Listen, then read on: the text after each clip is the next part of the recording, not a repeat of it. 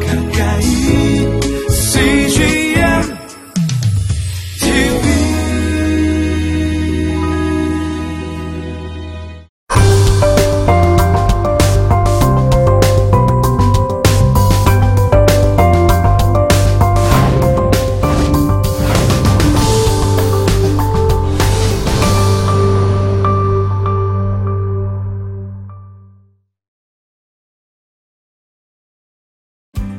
느헤미야 1장을 중심으로요.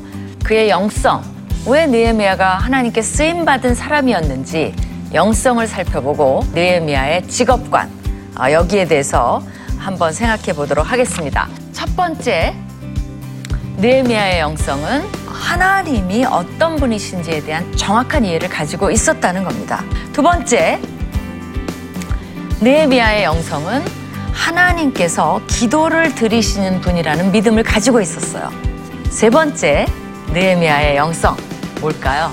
그는 놀라웠게도 자기 민족의 죄를 대신해서 고백합니다. 네 번째 느헤미야의 영성 그거는 말씀에 대한 절대적 신뢰라는 겁니다. 자, 다섯 번째 느헤미야의 영성 그것은 하나 믿음으로 하나님만이 하실 수 있는 일을 요청했다는 겁니다. 자, 여섯 번째 자기 희생입니다. 일곱 번째 느헤미야의 영성 자신의 일을 하나님의 관점으로 바라본 것입니다. 저는 이것을 강조하고 싶어요. 직업관이에요. 느헤미야의 직업관. 우리가 무심코 하지 않고 나를 이곳에 있게 하신 하나님의 관점으로 어, 본다면 자신의 직업을 하나님을 섬기는 기회로 삼으라는 겁니다.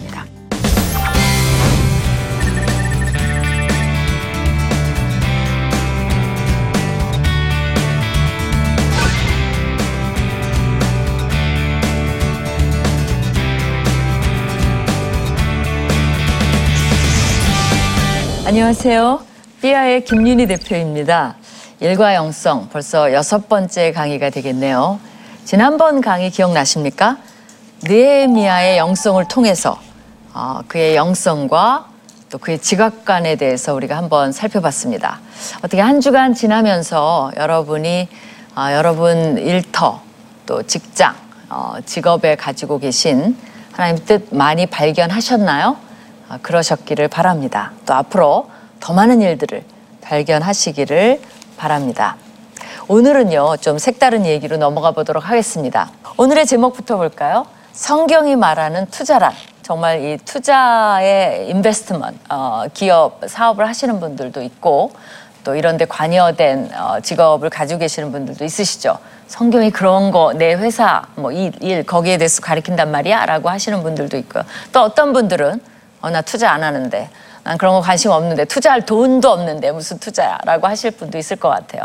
근데 오늘 어, 이 부분은 지혜문학사에서 나온 겁니다. 그렇기 때문에 단순히 뭐 투자에 대해서 가르쳐 준다는 것보다는 또 어, 그걸 통해서 우리가 삶의 투자를 어떻게 해야 되는지 아, 그런 원리들을 가르쳐 줄 수 있습니다. 그래서 그 직업을 가지고 계신 분, 또 투자에 관심이 있으신 분, 또 어, 그거에는 관심이 없지만 나는 삶에 대해서는 어떻게 투자해야 되는지 관심이 있다 하시는 분들은 오늘 어, 지켜봐 주시면 감사하겠습니다.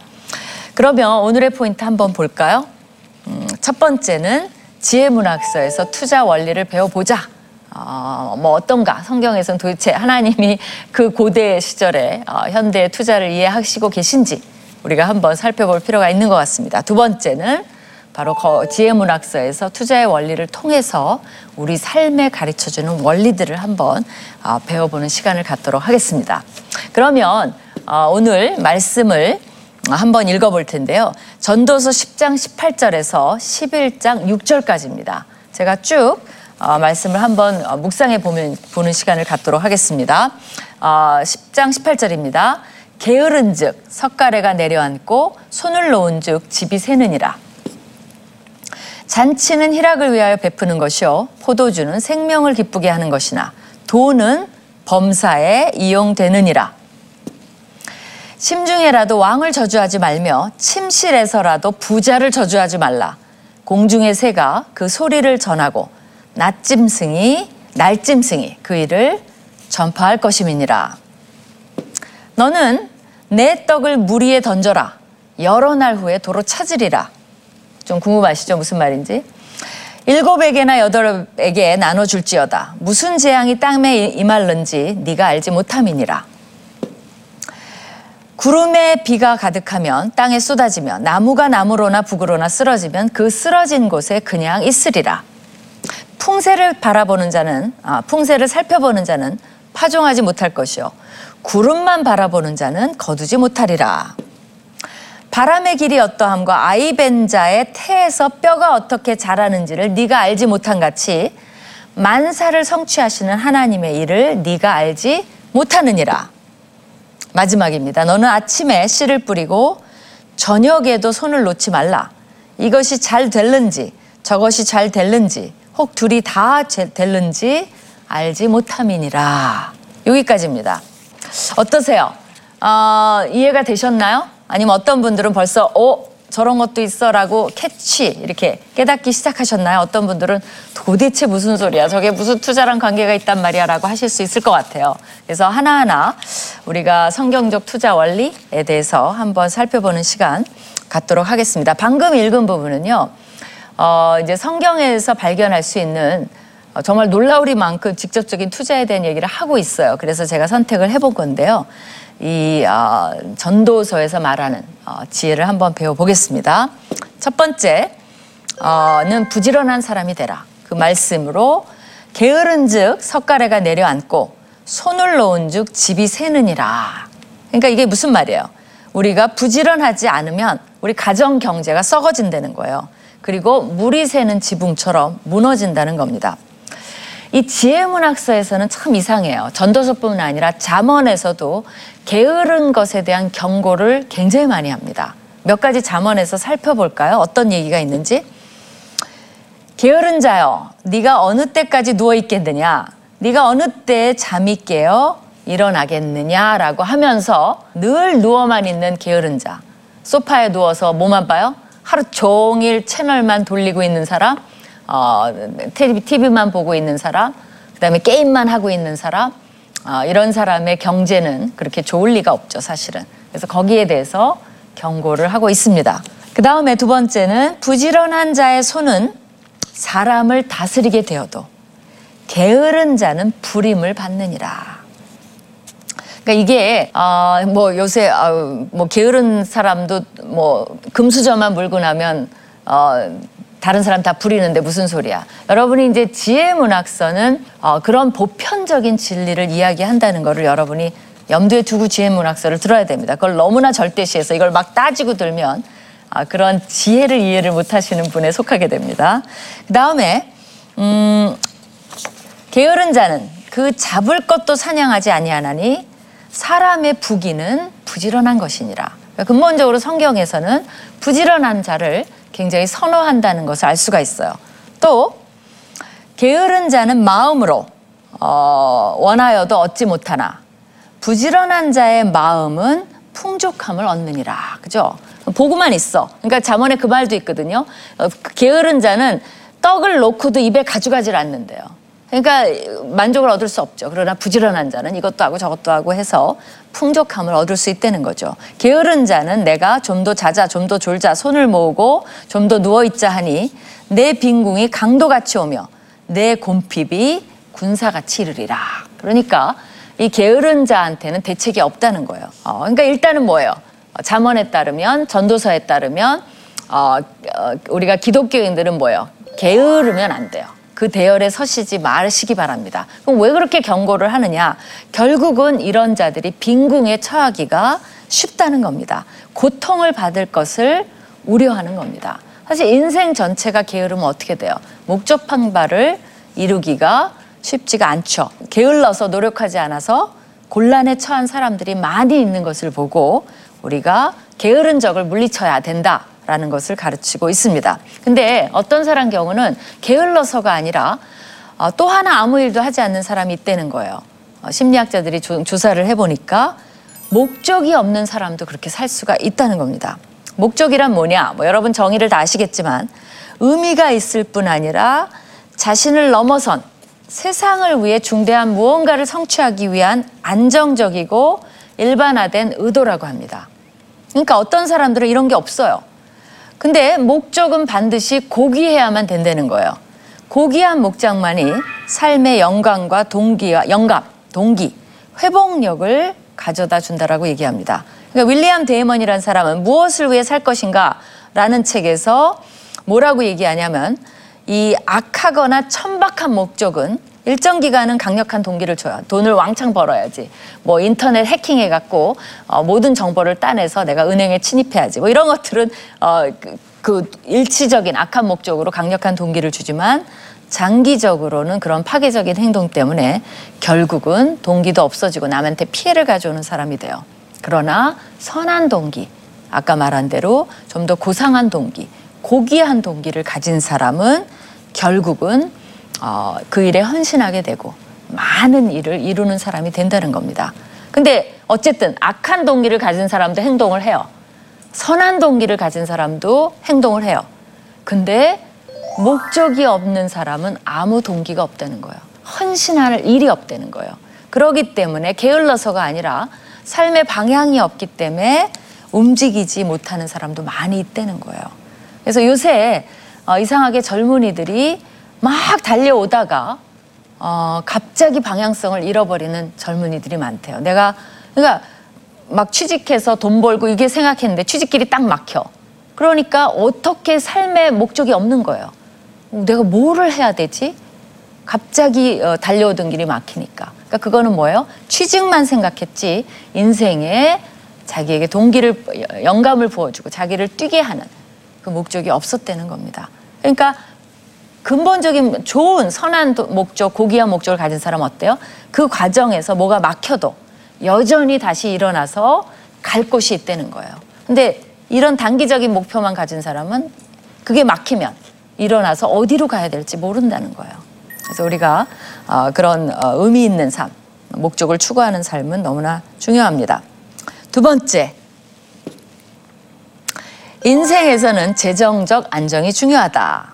음, 여기 이제 뭐라고 얘기하냐면요. 잔치는 희락을 위하여 베푸는 것이요. 그렇죠? 포도주는 생명을 기쁘게 해요. 어, 그렇다고 뭐 지금 마시라는 얘기가 아니라서 지금 어우 그러면 안 되는데 그런 얘기가 아니라 이거 성경이 하는 얘기예요. 그렇죠? 뭐라 그랬어요? 포도주는 생명을 기쁘게 하는 것이니. 근데 돈은 범사에 응용되느니라. 이 말씀을 좀 묵상해 볼 필요가 있어요. 우리가 어, 물론 돈은 일, 돈을 사랑하는 것이 일만하게 뿌리가 된다라고 하고 어, 뭐 돈을 사랑치 말라라는 말씀이 있어요. 그렇기 때문에 성경은 전체를 봐야 돼요. 그러니까 돈에 대한 경고도 많이 있습니다. 그러나 지혜 문학서의 특징은 뭐냐면요. 삶의 보편적인 진리를 우리에게 가르쳐 주는 거예요.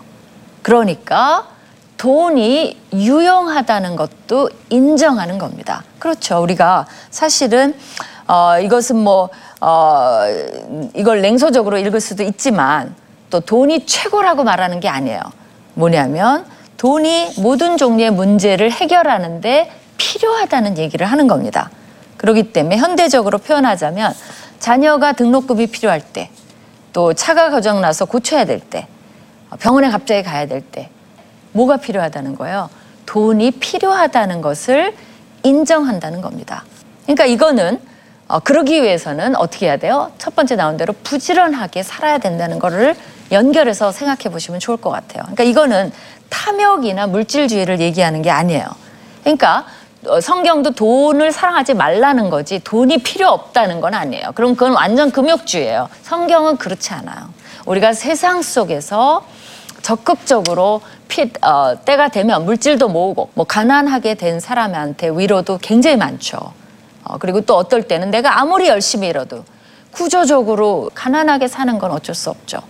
어, 그러나 이거는 다시 한번 보편적인 진리를 얘기하기 때문에 성경도 돈은 필요하다. 실용적인 면에서 중요하다는 것을 이야기합니다. 그러니까 예수님도 뭐라 그랬어요? 세상 사람들이 먹고 살 걸 하도 걱정하니까 너희 아버지께서는 이런 것이 너희에게 있어야 할 줄을 아신다라고 얘기를 했어요.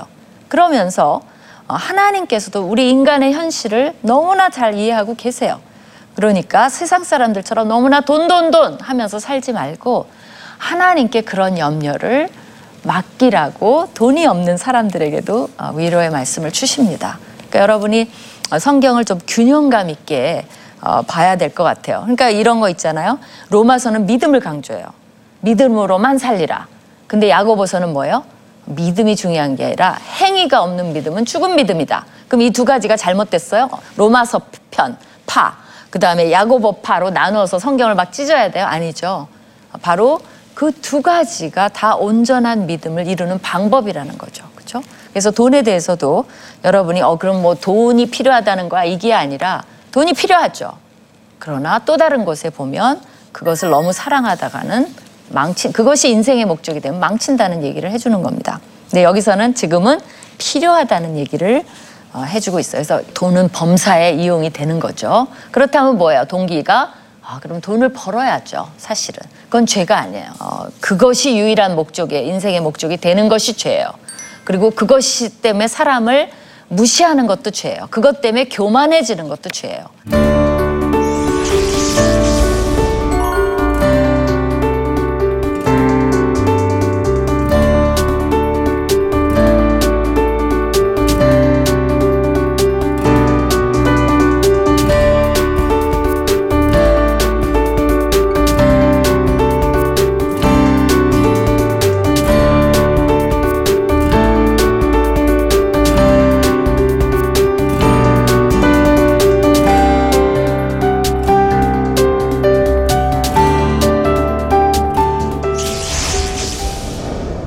그 다음에 어, 세 번째는요 어, 흥미롭게도 권세 잡은 이들을 조심하라고 얘기를 합니다. 무슨 말씀입니까? 뭐라고 얘기하냐면 심중에라도 왕을 저주하지 말며 침실에서라도 부자를 저주하지 말라. 공중의 새가 그 소리를 전하고 날짐승이 그 일을 전파할 것임이니라. 우리도 말 조심하라 그러죠. 비슷한 말 있지 않아요? 반말은 쥐가 듣고 낱말은 새가 듣는다. 말 조심함과 동시에 특별히 권세가 있는 사람들, 어, 세도가 있는 사람들에 대해서 조심하라는 거예요. 왜? 이런 말들이 그들에게 들어가면 어떻겠어요? 우리한테 해가 될 수 있다는 겁니다. 그러니까 상사에 대해서도 조심해야죠. 그렇죠? 그들이 우리의 그 직업, 어, 뭐 해고를 당하느냐, 승진을 하느냐 이런 것들을 승진권을 주고 있기 때문에 조심해야죠. 그러니까 지혜문학서에는 세상적인 지혜가 많이 포함되어 있습니다. 그러니까 세상에서도 어, 가르쳐 주는 것과 성경의 지혜가 어, 많이 다르지 않은 것을 여러분이 볼 수가 있을 것 같아요. 그죠? 네 번째. 당신의 투자처를 다양화하라. 이건 또 무슨 말입니까? 너는 네 떡을 물 위에 던져라. 여러 날 후에 도로 찾으리라. 떡을 왜 물에 던집니까? 아깝게 시리. 이거는 자선 행위를 하라는 것도 아니고 막 떡을 던져서 물고기 잡으라는 게 아니고요. 이건 뭘 말하라냐면 물은 해상 무역을 말하는 겁니다. 그러니까 투자에 대한 거예요. 그러니까 투자를 적극적으로 하라는 거예요. 모험을 좀 하라는 겁니다. 근데 무조건 하라는 게 아니라 그 다음에 이 말을 해요. 어, 너는 어, 일곱 에게나 여덟에게 나눠줄지니다. 나눠줄지어다. 무슨 재앙이 땀에 임할런지 내가 알지 못함이니라. 이게 무슨 말입니까? 이 투자를 하되 일곱 그러니까 투자처를 다양하게 하라는 거예요. 일곱이나 여덟에게 나눠서 하라는 겁니다. 어, 왜냐하면 무슨 재앙이 임할런지 알 수 없잖아요. 근데 한 군데다 다 쏟으면 어때요? 그게 날아가면 끝나는 거죠. 한 군데 투자하지 말라는 거예요. 위험하니까 여러 군데 나누어서 투자를 하라는 겁니다. 그러니까 우리가 어, 막 한 방에 우리 이제 우리 삶에 적용을 해본다면 한탕 한 방에 뭘 하려는 거 어, 이거를 그냥 막 빚을 지고라도 이것만 되면 되겠지 잘못될 줄 어떻게 알아요? 그런 것은 지혜가 없다는 겁니다.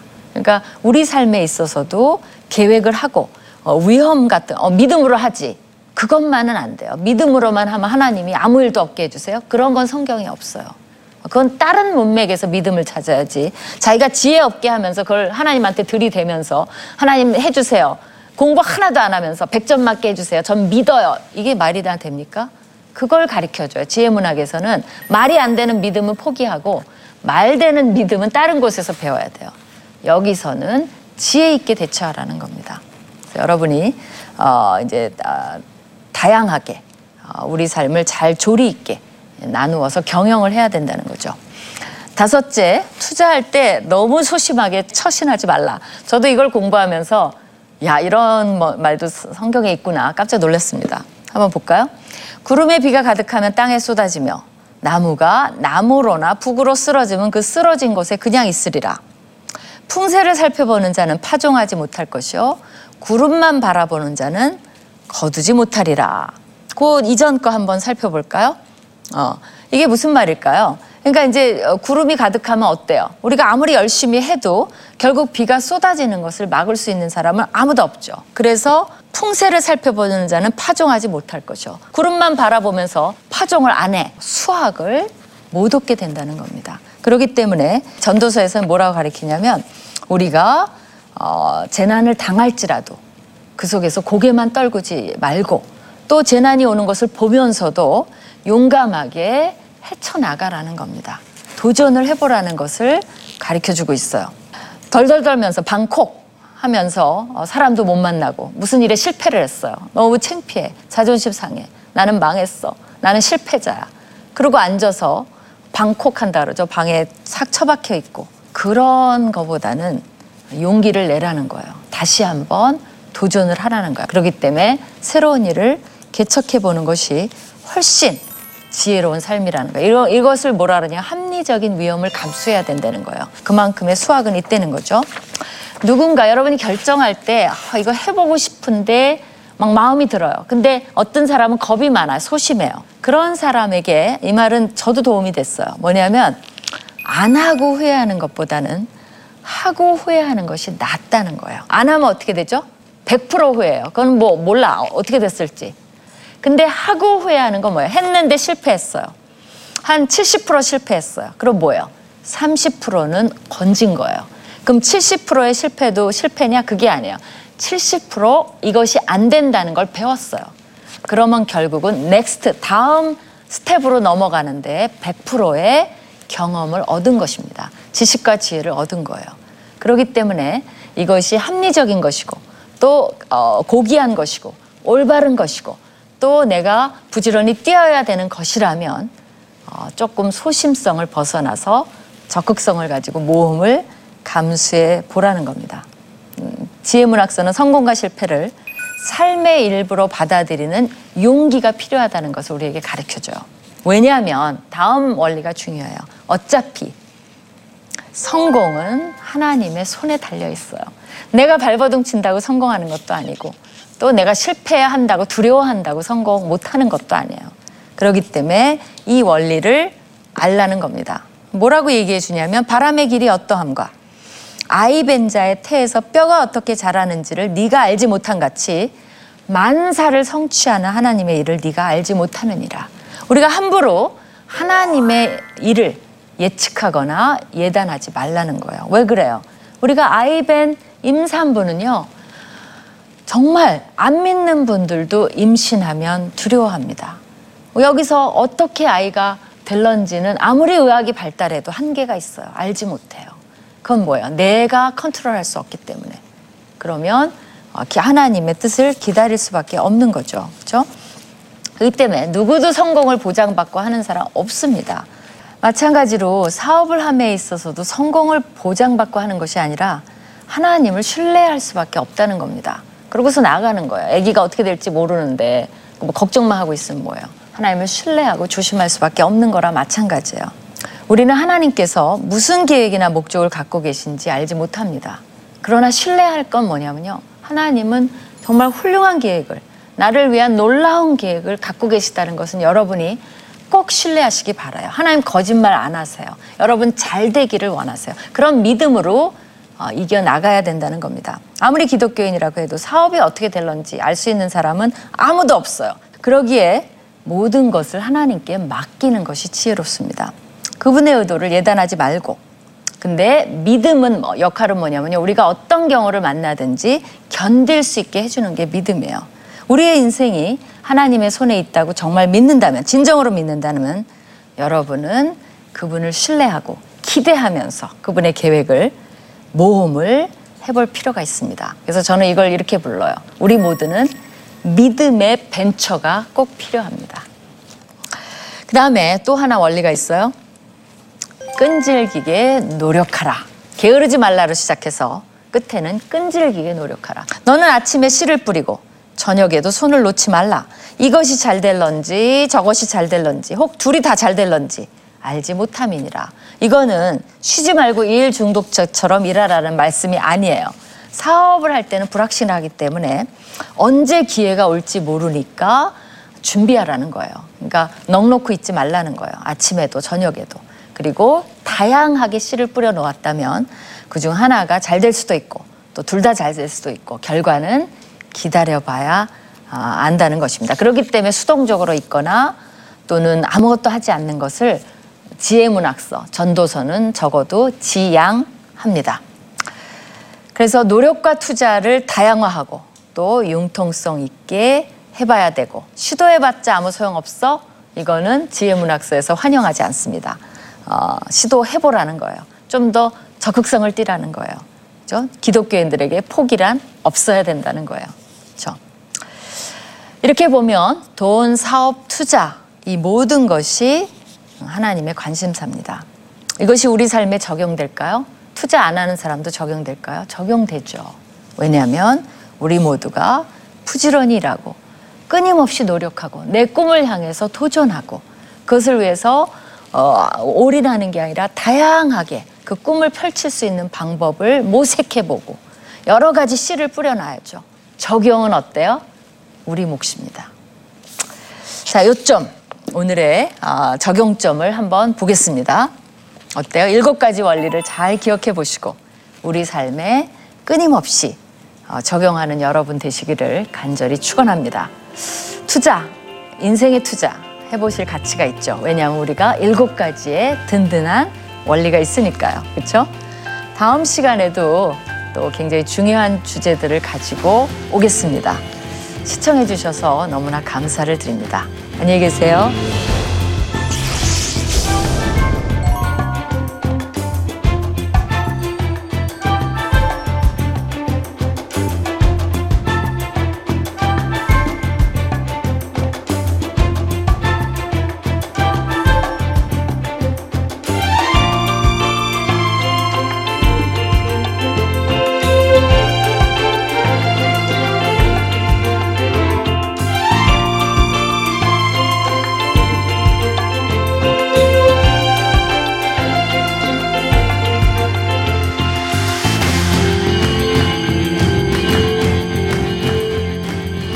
프로그램은 시청자 여러분의 소중한 후원으로 제작됩니다.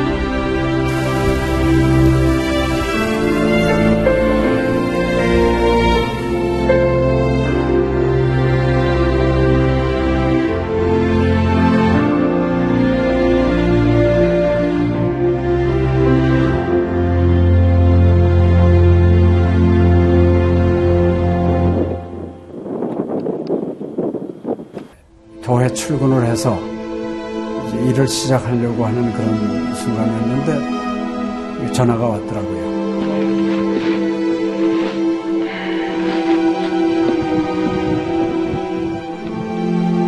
떨리는 음성으로 어, 우리 김성호 선교사가 그 지방사역 나갔다가 전기 사고로 소천을 했습니다.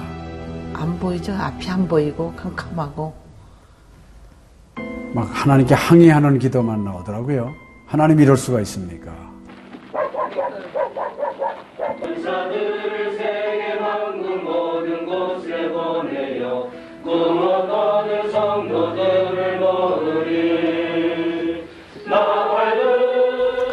성호야 미안하다 미안해 이렇게 그 생각밖에 없어요.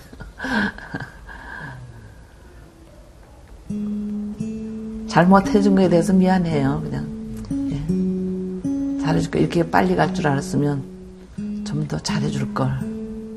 아이고, 내가 죽였구나. 내가 아들을 죽였구나. 몽골에 가라고 권했는데, 권하지만 않았으면은 아무 일도 일어나지 않았을 텐데, 걔가 살았을 텐데, 그 죄책감이 막 일어나더라고요.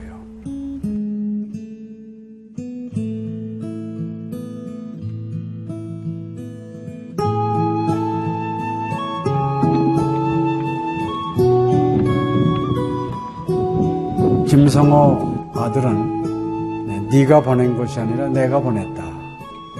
하나님께서 아들을 보내셨다고 하는 그런 음성으로 저에게 들려지는. 2000년도에 저희 아들을 그 울란바토르 날랑 공동묘지에 묻으면서 하나님의 속삭임이 제 마음에 있어졌어요. 예, 김여일아, 때가 되면 너도 와라.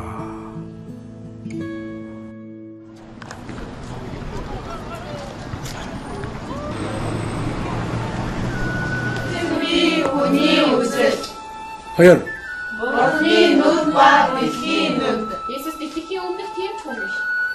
이제는 여러분들은 새로운 시점을 해요. Ada da bakın 그걸 확실히 내가